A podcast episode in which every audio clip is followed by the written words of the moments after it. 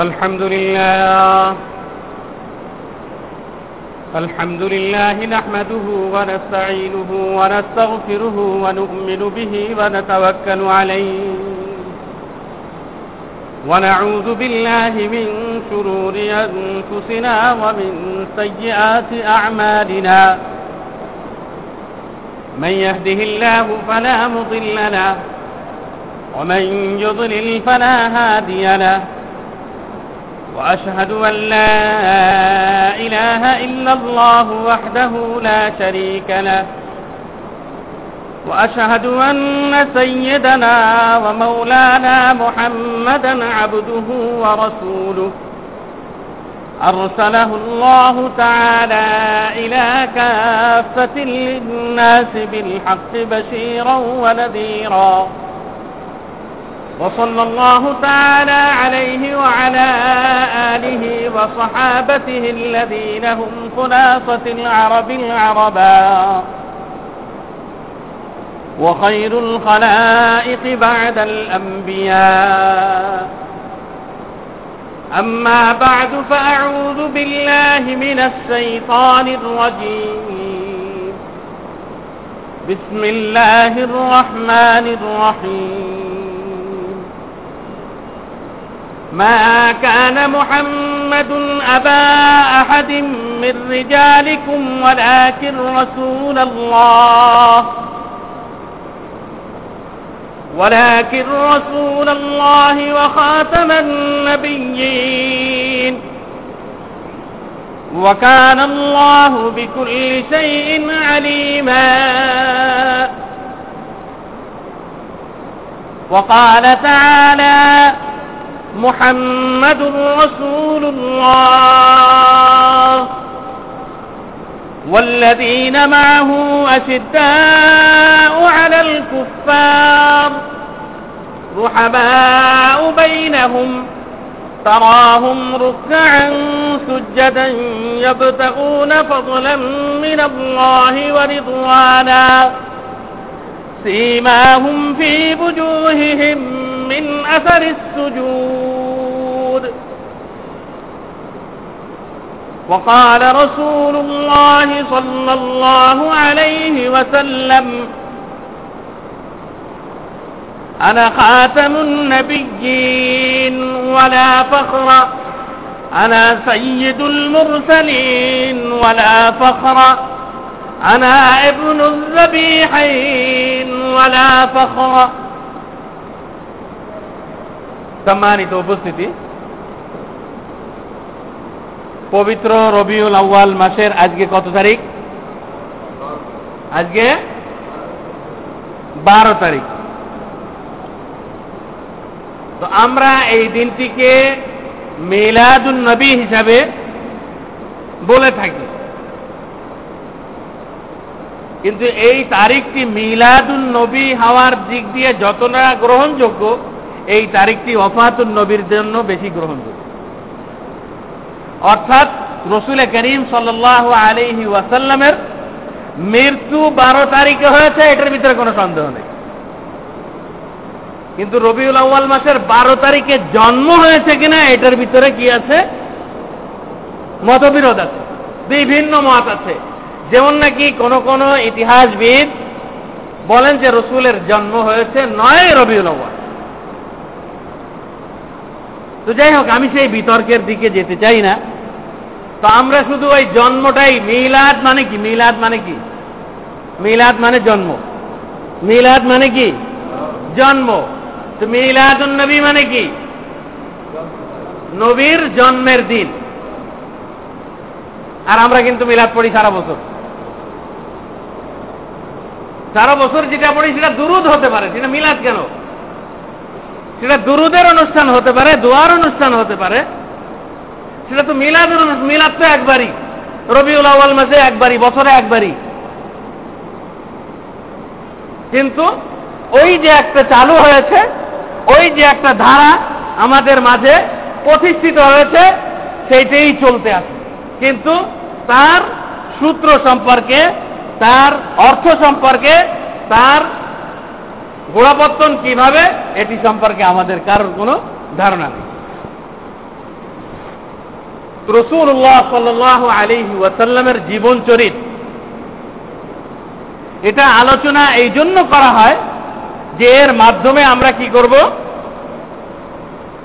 শিক্ষা গ্রহণ করব এবং এর থেকে শিক্ষা গ্রহণ করে আমরা আমাদের নিজের জীবনে সেটিকে বাস্তবায়ন করব, প্রতিফলিত করব। এই জন্যই রসুল করিম সাল আলিহি ওয়াসাল্লামের সিরাতের আলোচনা রসুলের বৃত্তান্ত, জীবন বৃত্তান্ত, এই জন্যই আলোচনা করা হয়। তা আমি গত জুমায় রসুল্লাহ সাল আলিহি ওয়াসাল্লামের আবির্ভাবের আগে আরবদের সামাজিক অবস্থা কি ছিল, সামগ্রিক অবস্থা কি ছিল, সে সম্পর্কে বলেছিলাম। আজকে বলতে চাই, আগমনের পূর্ব মুহূর্তের অবস্থা কি ছিল? এবং আগমনের সময় বা আগমনের পরে রসুল যখন শিশু ছিলেন সেই অবস্থা কি ছিল? রসুল্লাহ সাল আলিহি ওয়াসাল্লামের পিতা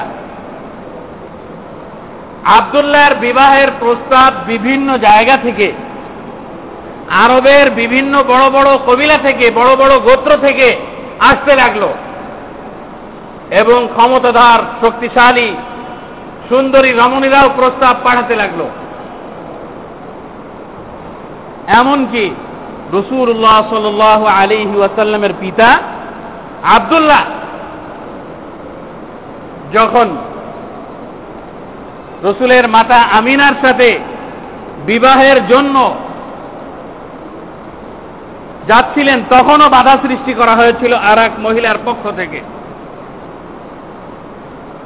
যে তার সাথে বিবাহ না আবদ্ধ হয়ে আমার সাথে বিবাহে আবদ্ধ হন। কিন্তু যেহেতু সকলের পক্ষ থেকে, মুরব্বীদের পক্ষ থেকে নির্ধারণ করা হয়েছিল যে আমিনার সাথে হবে এবং রসুল করিম সাল আলী ওয়াসাল্লাম, এর পিতা আবদুল্লাহ যখন আমিনার সাথে বিবাহ আবদ্ধ, বিবাহে আবদ্ধ হওয়ার জন্য গেলেন, যাওয়ার পরে বিবাহে আবদ্ধ হয়ে ফিরে আসার পরে রাস্তায় যে মহিলা বাধা সৃষ্টি করেছিল যে তার সাথে বিবাহ না বসে আমার সাথে বিবাহ আবদ্ধ হন, সেই মহিলা আগের মতো সেই আকর্ষণ আর তার ভিতরে থাকল না। তখন তাকে জিজ্ঞেস করা হয়েছিল যে, পূর্বে কেন তুমি এত আকুল হয়েছিলে আবদুল্লার সাথে বিবাহে আবদ্ধ হওয়ার জন্য? তখন তিনি বলেছিলেন, ভালো করে শুনে রাখেন যে আবদুল্লাহ ওই বিবাহে যাওয়ার আগে তার কপালে আমি যে আলোর জ্যোতি দেখেছি, যে নোর দেখেছি, সেটি ওই বিবাহে আবদ্ধ হওয়ার পরে, আমিনার কাছে, আমিনার সাথে মিলিত হওয়ার পরে, সেই নূর আর মোহাম্মদ অর্থাৎ আবদুল্লার ভিতরে আমি আর পাই নেই। অর্থাৎ আগে ওই নূর, ওই জ্যোতি, ওই আলোর কারণে আমি আকর্ষিত হয়েছিলাম। সেই আলো যখন সেটি পরিবর্তিত হয়ে তার থেকে আমিনার মাঝে পৌঁছে গেছে, তখন আমার আকর্ষণ শেষ হয়ে গেছে। অর্থাৎ রসুল্লাহ সাল আলহি ওয়াসাল্লামের আবির্ভাবের জন্য তার পিতার মাঝে আল্লাহ তাআলা যে আলো আর জ্যোতি দিয়েছিলেন, সেটি এন্তেকাল হয়ে সেটি আবদুল্লাহ থেকে কার কাছে পৌঁছে গেল? আমিনার কাছে। রসুল্লাহ সাল আলিহি ওয়াসাল্লামের জন্মের আগেই তো রসুলের পিতা এন্তেকাল করেন। এবং তাও মদিনা থেকে ফিরে আসার পথে তিনার নানি বাড়ির এলাকায় তিনি কি করেন? এন্তেকাল করেন। এরপরে রসুল্লাহ সাল আলী আসাল্লামের যখন জন্ম লাভ হল, সেই জন্মের সময়ের কথা আমিনা কীভাবে বর্ণনা করছেন? আমিনা বলেন যে তাকে জন্ম দেওয়ার পরে যেন আমার ভিতরে যে আলো ছিল, সেই আলো আমার থেকে আলাদা হয়ে গেল। অর্থাৎ সেই আলো যেন বেরিয়ে দুনিয়ার মুখ দেখল। সবাই বলেন সুবহান আল্লাহ এবং রসুল্লাহ সাল আলী ওয়াসাল্লামের জন্মের সময় পারস্যরা যে অগ্নি পূজা করত। তাদের যে অগ্নি পূজার জন্য যে আগুন তারা প্রজ্বলিত করেছিল, যে আগুন বিগত হাজার বছরে কখনো কি হয়নি? নিভেনি। রসুল্লাহ সাল আলিহি ওয়াসাল্লামের জন্মের সাথে সাথে সমস্ত আগুন নিভে গিয়েছে। সকল সুবহান আল্লাহ শুধু কি তাই? পারস্যের বাচ্চার রাজ দরবারের যতগুলি গম্বুজ ছিল সমস্ত গম্বুজগুলি আস্তে আস্তে একটি নয় দুইটি নয় চোদ্দটি গম্বুজ একে একে সমস্ত গম্বুজগুলো ভেঙ্গে পড়ে গিয়েছে। এটা কিসের আলামত? অর্থাৎ, এই যে অগ্নি পূজা চলছে, এই যে পারস্যের বাচ্চার রাজত্ব চলছে, এই রাজত্ব আর চলতে পারবে না। অর্থাৎ মুহাম্মাদুর রসুল্লাহ সাল্লাহ আলহি ওয়াসাল্লামের আগমন এই বার্তাই জানিয়ে দিল যে এর পরের থেকে রাজত্ব চলবে একমাত্র কার? মুহাম্মাদুর রসুল্লাহ সাল্লাহ আলহি ওয়াসাল্লাম। রসুল্লাহ সাল আলিহি ওয়াসাল্লামের জন্ম লাভের পরে আমেনা দাসীকে দিয়ে রসুল্লাহ সাল আলিহি ওয়াসাল্লামকে কাবাঘরে পাঠিয়ে দিলেন তার দাদার কাছে। দাদা আব্দুল মুতালিব সবসময় কাবাঘরেই বসতেন, একটি বিছানা বিছিয়ে সেখানে বসতেন। তার সন্তানেরা চতুর্দিকে একটু বসতো, কিন্তু বিছানার উপরে কেউ বসতে পারতো না, বসার অনুমতি ছিল না। রসুল্লাহ সাল আলিহি ওয়াসাল্লামকে যখন সেখানে পাঠিয়ে দেওয়া হলো, পাঠিয়ে দেওয়ার পরে তিনি দেখে আনন্দিত হয়ে তার নাম দিলেন মুহাম্মদ। এর আগে আরবের ভিতরে কোথাও এই নামের প্রচলন ছিল না। ইতিহাসবিদগণ বলেন যে রসুল্লাহ সাল্লাহ আলিহি ওয়াসাল্লামের এই নামটি আল্লাহ তালাই তার অন্তরে ঢেলে দিয়েছিলেন বিধায়। সে তো কোনো নবী ছিল না, কোনো কিছুই ছিল না, কিন্তু আল্লাহ তাহলা এই নামের প্রচলনও তখন ছিল না। মোহাম্মদ মানে কি? প্রশংসিত। মোহাম্মদ মানে কি? প্রশংসিত। অর্থাৎ যিনি সর্বকালে, সর্বযুগে সকলের প্রশংসা লাভ করবেন, সেই নামটি তার রেখে দেওয়া হলো। অর্থাৎ আব্দুল মুতালিবকে তখন আরবের লোকেরা জিজ্ঞাসা করল যে, এই নাম তো আরবের ভিতরে প্রচলন ছিল না। এই নাম তো আরবের ভিতরে রাখা হয় না। তো মোহাম্মদ কেমন নাম তুমি রাখলে? তখন তিনি বললেন, আমার মনে এসেছে এটাই। এই জন্যই আমি আমার কাছে এটা ভালো মনে হয়েছে। আমার মনে হয় আমার এই নাতি ভবিষ্যতে একটা কিছু হবে। সকলের কাছে সে প্রশংসিত হবে। এই জন্যই আমি তার নাম রেখে দিয়েছি মোহাম্মদ। আল্লাহ তালাই বলেন মোহাম্মদুর রসুল্লাহ মোহাম্মদুর রসুল্লাহ وما محمد إلا رسول قد خلت من قبله الرسل এক জায়গায় নয় মোহাম্মদুর রসুল্লাহ মোহাম্মদ হল আল্লাহ তাহলে রসুল আল্লাহ প্রেরিত পুরুষ যাই হোক রসুল্লাহ সাল আলিহি ওয়াসাল্লামকে এইভাবে তার মাতার কাছে থাকলেন সর্বপ্রথম। মাতার পরে আবু লাহাবের বান্দি সুয়াই বিয়া সেও দুধ পান করিয়েছিল। এবং এই সুয়াই বিয়াকে হজরত হামজা রবি আল্লাহ এই সুয়াই বিয়াও হজরত হামজা রবি আল্লাহ তাহলে আনহুকেও কি করিয়েছিলেন? দুধ পান করিয়েছিলেন, যার জন্য হামজা যদিও রসুলের চাচা, কিন্তু সাথে সাথে আবার কি? রসুল্লাহ সাল আলিহি ওয়াসাল্লামের দুধ ভাই। চাচা ঠিক আছে সম্পর্কের দিক দিয়ে, অন্য দিক দিয়ে আবার তিনি কি? রসুল্লাহ সাল আলিহি ওয়াসাল্লামের দুধ ভাই। এর পরের ঘটনা, পরবর্তী ঘটনা আমরা সবাই জানি। যে মক্কার নিয়ম ছিল যে শহরের ছেলে মেয়েদেরকে সুন্দর পরিবেশের জন্য, সুন্দর ভাষার জন্য, সুস্বাস্থ্যের জন্য শহরে না রেখে লালন পালনের জন্য শহরের বাহিরে অন্যত্র পাঠিয়ে দেওয়া হতো। বনু সাদ গোত্রের লোকেরা সেই সময় মক্কায় এসেছিলেন। তাতে হালিমায় সাদিয়া তিনিও এসেছিলেন। তিনি বলেন যে আমার আসার সময় আমার বাহন ছিল একটি গাধা, সাথে একটি উটনি ছিল। কিন্তু আমার বাহন সমস্ত লোকদের ভিতরে সবচেয়ে দুর্বল ছিল, জীর্ণকায় ছিল, শীর্ণকায় ছিল এবং আমার সাথে যে উটনি ছিল, সেই উটনির পালানে মোটেই দুধ ছিল না। এমন জীর্ণ অবস্থা ছিল এবং তখন দুর্ভিক্ষও চলছিল, কোনো জায়গায় ঘাসের কোনো খাবারের কোনো চিহ্নও ছিল না। আমরা মক্কায় পৌঁছলাম রসুল্লাহ সাল আলী ওয়াসাল্লাম তার মা আমিনার কোলে ছিলেন। কিন্তু আমরা যতজন সেখানে পৌঁছেছিলাম, প্রথম অবস্থায় আমি সহ কোন মহিলাই ওই মুহাম্মাদের কাছাকাছি আমরা যাইনি। মুহাম্মাদকে নেওয়ার জন্য আমরা সেখানে যাই নাই কারণ মাত্র একটি ছিল। যে মোহাম্মদুর রসুল্লাহ তার পিতা ছিল না পিতৃহারা ছিলেন, এতিম ছিলেন। লালন পালন করার পরে পরবর্তীতে উপডৌকনের পালা যখন আসবে, সেই উপডৌকন হয়তো ঠিক মতো পাওয়া যাবে না।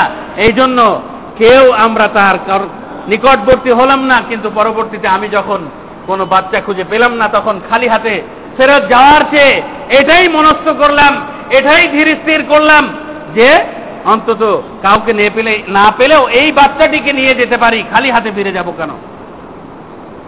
হালিমায় সাহাদিয়া নিজেই বলেন, মুহাম্মদকে যখন কোলে তুলে নিলাম, প্রথম কোলে তুলে এই মনস্থির করার পরে মোহাম্মদকে কোলে তুলে নেওয়ার সাথে সাথে যে হালিমায় সাহাদিয়ার স্থানে দুধের চিহ্ন মাত্র ছিল না, সমস্ত স্থান দুধে পরিপূর্ণ হয়ে গেল। সবাই বলেন সুবহান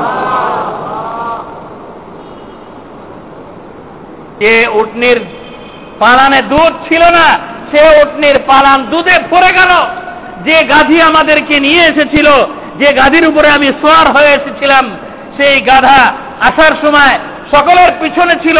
এখন ফিরে যাওয়ার সময় সবার আগে আগে দৌড়াতে লাগল। এমনকি আমাদের সাথের সঙ্গীরা, সকলের একই প্রশ্ন এ হালিমা, তুমি যে গাধায় সোয়ার হয়ে এসেছিলে সেই গাধা কি তোমার সাথে এখন নেই? তুমি কি গাধা পরিবর্তন করে ফেলেছ? উত্তর এলো যে না এত সেই গাধা, যেই গাধায় আমি সোয়ার হয়ে এসেছিলাম। কিন্তু পার্থক্য হলো এই যে এই নবজাতক এর আগে আসার সময় এই গাধার উপরে ছিল না, এখন ফেরার সময় এই গাধার উপরে নবজাতক সওয়ার হয়েছে। সেই বরকতেই আল্লাহ তাআলা এই গাধার ভিতরে এত শক্তি দিয়ে দিয়েছে যে এখন তোমাদের সকলকে পিছনে ফেলে সে আগে ছুটে যাচ্ছে। এই তো মোহাম্মদুর রসুল্লাহ সাল আলহি ওয়াসাল্লামের মর্যাদা এই হলো মোহাম্মদ মর্যাদা যদিও নবুয়তের পরে প্রকাশ পেয়েছে, তার আগে যেগুলো এসেছে, নবুয়তের পরে যেগুলো হয়, সেগুলোকে বলা হয় মর্যাদা আর নবুয়তের আগে যেগুলো প্রকাশ পায়, সেগুলোকে বলা হয় এরহাসাত। মিরাকাল নবুয়তের আগে হলে সেটি হলো, নবুয়তের পরে হলে সেটি হলো মিরাকাল বা অলৌকিক ঘটনা। আর হাদিসের ভাষায় বা কিতাবের ভাষায় নবুয়তের আগে যেগুলি সংগঠিত হয়েছে, সেগুলো বলা হয়েছে এর হাসাত অর্থাৎ নবুয়তের পূর্বাভাস। রসুল্লাহ সাল্লাহ আলাইহি ওয়াসাল্লামকে সেখানে নিয়ে যাওয়ার পরে কবিলায় বনু সাহাদের ভিতরে সেখানে তিনি বড় হতে লাগলেন। এক বছর নয়, দুই বছর দুই বছর সেখানে অতিবাহিত হয়ে গেল কবিলায় বনু সাহাদের ওখানে। এবং নিয়ম ছিল, দুই বছর পরে আবার বাচ্চাকে ফেরত দিয়ে যা তার মায়ের কাছে। কিন্তু রসুল্লাহ সাল আলহি আসাল্লামের উপস্থিতি হালিমায় সাদিয়া এবং তার পরিবারের জন্য ছিল কি বরকতের কারণ? যার জন্য তিনি এসে আবার তার মায়ের থেকে অনুমতি নিয়ে গেলেন যে না তাকে আমরা আরও কিছুদিন রাখতে চাই। আর সেই বরকত কি ছিল? যে চতুর্দিকের উটনি, মেষ, বকরি, এগুলো চড়াতে যেত, কিন্তু তারা না খেয়ে খালি পেটে ফেরত আসতো। আর হালিমায় সাহাদিয়ার উটনি অথবা তার মেষ যেখানেই যেত, সেখান থেকেই পেট পুরে হৃষ্টপুষ্ট হয়ে ফিরে আসতো। এমনকি অন্য গোত্রের লোকেরা, অন্যরা তাদের একটাই কথা ছিল যে, তোমরা তোমাদের মেষকে তোমাদের উটনিকে, হালিমায় সাদিয়ার উটনি এবং তার মেষ যেখানে যায় সেখানে নিয়ে যাবে। কিন্তু সেখানে নিয়ে যাওয়ার পরেও দেখা যেত যে হালিমায় সাদিয়ার উটনি বা তার মেষ সেগুলো খেয়ে পরিপূর্ণ হয়ে, হৃষ্টপুষ্ট হয়ে ফিরে আসছে আর ওইগুলো কোনো খাবার পাচ্ছে না। এমনকি হালিমায় সাদিয়ার সাথে রসুলের আর এক দুধ ভাই ছিল, হালিমায় সাদিয়ার নিজের আর এক সন্তান ছিল, সেও পরিপূর্ণরূপে তুষ্ট হচ্ছিল। হালিমায় সাদিয়ার কাছ থেকে এভাবেই বরকত ওই পরিবারের ভিতরে যতদিন রসুল্লাহ সাল আলী ওয়াসাল্লাম ছিলেন, ততদিন পর্যন্ত বরকত এভাবেই সেখানে আসতে রয়েছে। চার বছর বয়স পূর্ণ হওয়ার পরে খেলতে গিয়েছেন, মোহাম্মদ খেলতে গিয়েছেন সাল্লাহ আলী ওয়াসাল্লাম। হঠাৎ সাথে যারা ছিল, তারা দেখতে পেলেন যে জিব্রাইল, আমিন। উপস্থিত হয়েছেন। সাথে একটি পাত্র রয়েছে। পাত্রের ভিতরে রুমাল রয়েছে। তার ভিতরে পানি রয়েছে, জমজমের পানি। এসে রসুল্লাহ সাল আলী ওয়াসাল্লামকে সেখানে শুয়ে দেওয়া হলো। দেওয়ার পরে রসুল্লাহ সাল আলী আসাল্লামের বক্ষ মুবারক বিদীর্ণ করা হলো, চেরা হলো। চিরে দিল বের করা হলো। দিল বের করে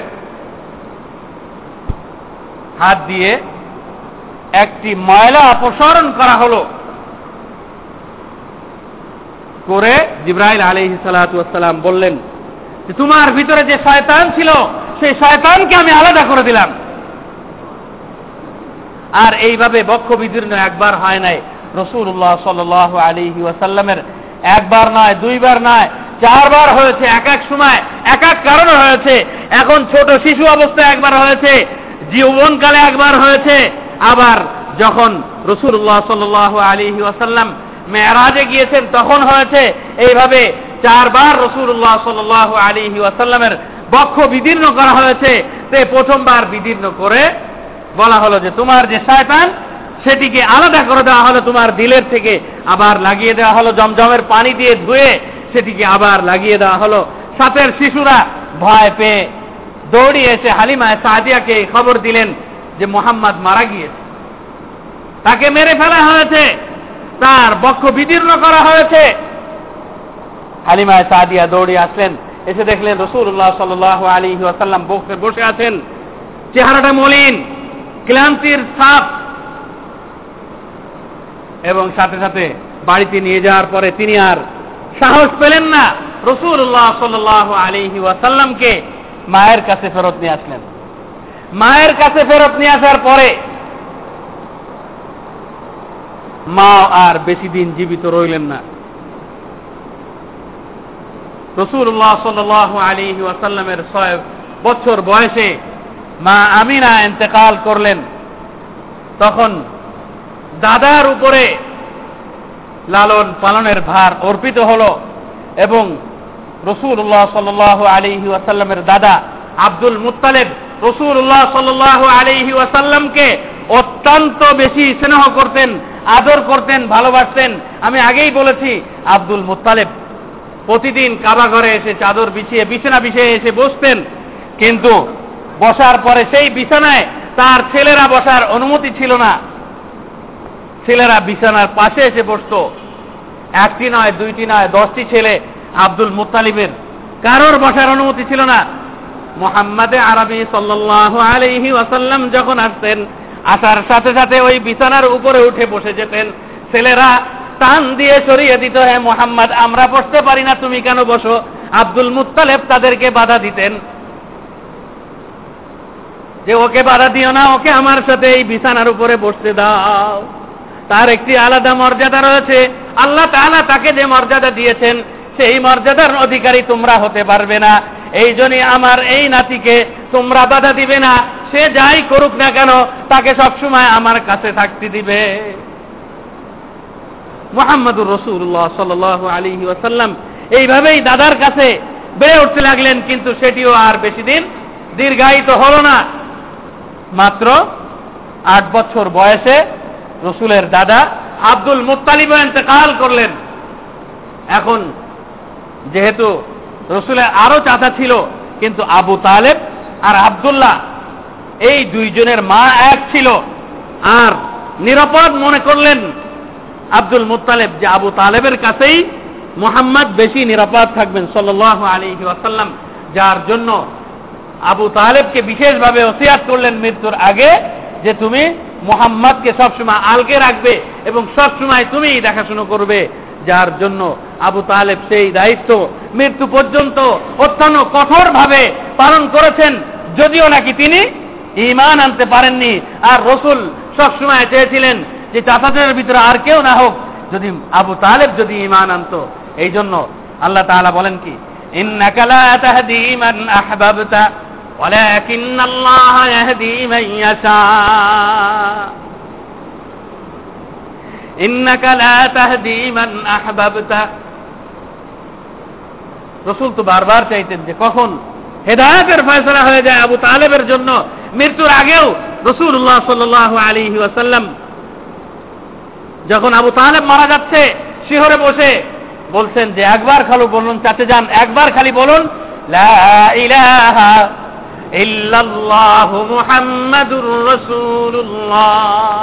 কোন কোন রায়াতে এসেছে যে বলতে যাচ্ছিলেন আবু তালেব, বলতে যাচ্ছিলেন, কিন্তু পাশে বসা ছিল আবু লাহাব।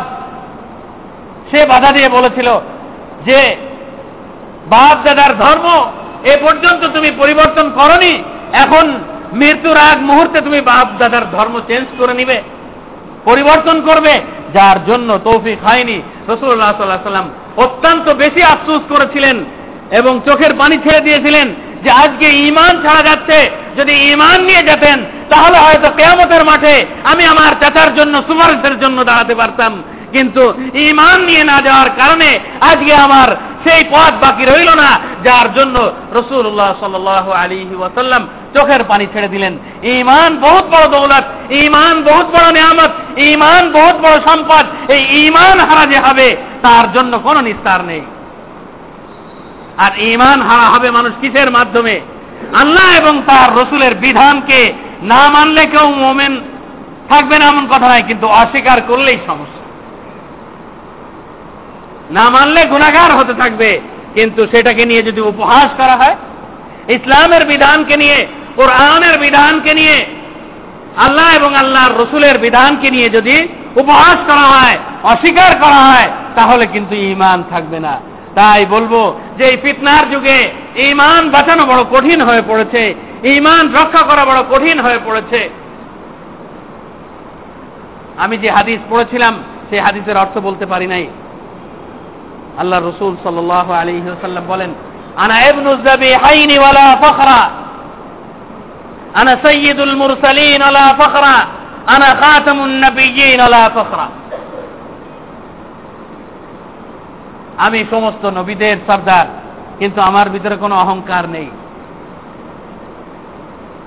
আমি শেষ নবী, আমার পরে আর কোন নবী আসবে না, কিন্তু তবু আমার ভিতরে কোনো কি নেই? অহংকার নেই। আনা আমি দুইজন জবাকৃত মানুষের সন্তান। তারপরেও আমার ভিতরে কোনো কি নেই? অহংকার নেই। দুইজন জবাকৃত মানুষের সন্তান তার মানে একজন হল রসুল্লাহ সাল আলী ওয়াসাল্লামের বংশ পরিক্রমা কার সাথে যে মিলেছে?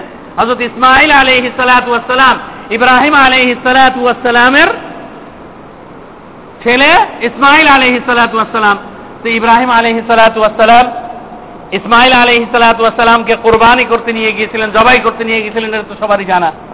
তো যে বংশ ধারা তার সাথে যে মিলছে, সেই হিসেবে তার সন্তান।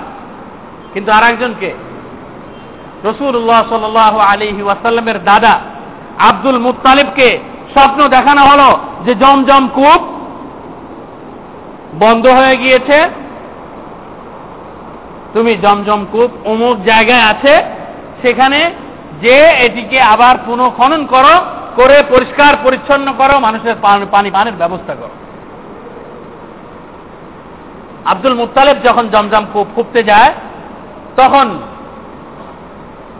মক্কার অন্য অন্য গোত্রের লোকেরা বাধা দিয়েছিল যে তুমি একা এটে খুঁজতে পারবে না। সকলকে এর সাথে নিতে হবে পুনর্বার এটে পরিষ্কার পরিচ্ছন্ন করার জন্য, খোদার জন্য। তখন আব্দুল মুতালেব তাতে রাজি না হওয়াতে পরামর্শক্রমে সিদ্ধান্ত হলো যে অমুক মহিলার কাছে যাওয়া হোক, সে যা বলে, গণক মহিলার কাছে যাওয়া হোক, সেটাই মেনে নেওয়া হবে। যখন সবাই মিলে রওনা দিয়েছে, প্রতিমধ্যে এমন কিছু আশ্চর্য ঘটনা সংঘটিত হয়েছে যে মহিলার কাছে যাওয়ার প্রয়োজন হয়নি। সবাই অনুমতি দিয়ে দিয়েছে আব্দুল মুতালেবকে যে তুমি তুমি যাকে মনে করো তাকে সাথে নিয়ে জমজম কূপ পুনঃকরণ করো। এই যে জমজম কূপ খুঁজতে যে, পুনর্বার পরিষ্কার করতে যে ওনার অনেক কষ্ট হয়েছিল। তখন তিনি মানত করেছিলেন যে আল্লাহ তাহলে আমাকে পুত্র সন্তান দিয়েছেন ঠিক, কিন্তু আল্লাহ তাহলে যদি আমাকে দশটি পুত্র সন্তান দান করেন, তাহলে তার ভিতর থেকে সবাই যদি পূর্ণ বয়স এবং শক্তিশালী হয়ে যায়, পূর্ণ বয়স্ক হয়ে যায়, সেই বয়সে পৌঁছে যায়, আর আমি সে পর্যন্ত জীবিত থাকলে এই দশটির ভিতর থেকে একটি ছেলে আমি আল্লাহর রাস্তায় কোরবানি করব। কে মান্যত করলেন? আব্দুল মোত্তালেব। একে একে দেখা গেল যে আব্দুল মোত্তালিব দশটি পুত্র সন্তানের বাবা হলেন, পিতা হলেন এবং তারা সবাই পূর্ণ বয়স্ক হলো। তখন তিনার মনে পড়ল, আমি তো সেই জমজম খুঁজতে যাওয়ার সময় পুনর্খননের সময়, এই কথা নিয়ত করেছিলাম, এই মান্যত করেছিলাম, আমাকে সেটা পূরণ করতে হবে। তখন সবাইকে ডেকে বললেন, বলার পরে তাহলে কাকে এখন কোরবানি করা হবে? তখন হুবাল, আমি গত সপ্তাহে বলেছিলাম, কাবা ঘরের ভিতরে যে মূর্তি ছিল, তার নাম ছিল, একটির নাম ছিল হুবল। এই হুবল মূর্তির যে তত্ত্বাবধায়ক ছিল, তার কাছে গেল আব্দুল মুতালেব যে বলল যে এই যে আমি মান্যত করেছি, এখন এই মান্যত পূরণ করব কীভাবে? সে লটারি দিল, লটারি দেওয়ার পরে নাম আসলো কার? আবদুল্লাহ অর্থাৎ কোরবানি করতে হবে কাকে? রসুলের পিতা আবদুল্লাহকে, আব্দুল মুতালেবের ছেলে, আদরের ছেলে, সমস্ত ছেলেরা বলে উঠল আব্বাজান আপনার এই ছেলেকে বাদে আমাদের অন্য কাউকে নেন, আমরা রাজি আছি। তবুও তাকে কোরবানি করেন না। কিন্তু আব্দুল মুতালিব বললেন, যেহেতু আমি দেখেছি এবং লটারি তার নাম উঠেছে, তাকেই কোরবানি করব। তখন সবাই বলল যে, না, এর থেকে বাঁচার জন্য অমুক গণকের কাছে যাওয়া হোক, মহিলার কাছে যাওয়া হোক, তার কাছে যাওয়ার পরে সে আরেকটি পরামর্শ দিল। সে বলল যে, আবদুল্লাহর নাম এবং দশটি করে উঠ এক একবারে তোমরা লটারিতে দিবে। যদি আবদুল্লাহর নাম উঠে যায়, তাহলে বুঝবে যে দশটি উঠ দিলে এই কোরবানি হয়ে যাবে। আর যদি দেখো যে দশটিতে না উঠছে, তাহলে তোমরা একটি নয়, দুইটি নয়। যতটি পর্যন্ত আবদুল্লাহর নাম না আসে, ততটি পর্যন্ত উঠ বাড়াতে থাকবে। এইভাবে দশটি আর আবদুল্লাহর নাম দেওয়া হলো। দশটি উঠ আর আবদুল্লাহর নাম দেওয়া হলো। কিন্তু আবদুল্লাহর নাম ওঠে না। বিশটি করা হলো, ত্রিশটি করা হলো, চল্লিশটি, পঞ্চাশটি। এক একবারে দশটি করে বাড়ানো হলো। একবারে যখন একশোটি উট আর আবদুল্লাহর নাম দেওয়া হলো, তখন আবদুল্লাহর নাম লটারিতে আসলো।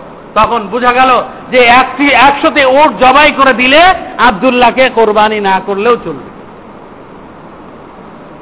এবং এইভাবেই একশোটি উট আব্দুল মোত্তালেব জবাই করার ব্যবস্থা করলেন এবং সবাইকে সেখান থেকে খাওয়ার অনুমতি দিলেন। এর পরের থেকেই কিন্তু চালু ছিল। এর আগে চালু ছিল যে একটি লোক বাড়লে তার পরিবর্তে কিসাস বা ক্ষতিপূরণ দিতে হবে। দিয়াত দিতে হবে কিসাস না দিয়াত দিতে হবে। দশটি এর পরে চালু হলো একশোটি উট। একটি লোকের মৃত্যুর ক্ষতিপূরণ হলো একশোটি উট। এবং ইসলাম আসার পরে এটিকেই সমর্থন করেছে, এটিকেই কোরআনে করিমের ভিতরে বলা হয়েছে। যাই হোক, তো আমি বলতেছিলাম যে এইভাবে রসুল্লাহ সাল আলী ওয়াসাল্লামের পিতা আবদুল্লাহ তিনিও কোরবানিকৃত। যার জন্য রসুল্লাহ সাল আলী ওয়াসাল্লাম হাদিসের ভিতরে বলেছেন, আনা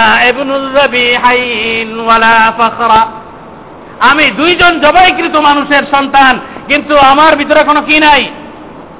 আমার ভিতরে কোনো অহংকার নেই। আজ আমরা মোহাম্মদুর রসুল্লাহ সাল আলিহি ওয়াসাল্লামের উম্মতি হওয়ার দাবি করি, মোহাম্মদুর রসুল্লাহ সাল আলিহি ওয়াসাল্লামের অনুসারী হওয়ার দাবি করি, কিন্তু রসুল্লাহ সাল আলি ওয়াসাল্লামের সুন্নাত আজ আমাদের ভিতর থেকে দূরে চলে গিয়েছে। রসুলের আদর্শ আমাদের থেকে অনেক দূরে। তো রসুলের মহাব্বতের পূর্ণ বাস্তবায়ন তখনই সম্ভব যখনই আমরা রসুল্লাহ সাল আলিহি ওয়াসাল্লামের আদর্শকে সুন্নতকে আঁকড়ে ধরবো, তাই আসুন এই রবিউল আউ্বালে আমাদের অঙ্গীকার একটাই হবে যে আমরা রসুলের আদর্শকে, রসুলের সুন্নাতকে মজবুত ভাবে আঁকড়ে ধরবো। আল্লাহ তাআলা আমাদেরকে তৌফিক দান করুন। ওয়াখির দাওয়ানা আনিল হামদুলিল্লাহি রাব্বিল আলামিন। যাদের সুন্নাত বাকি আছে, চার রাকাত সুন্নাত পড়েন।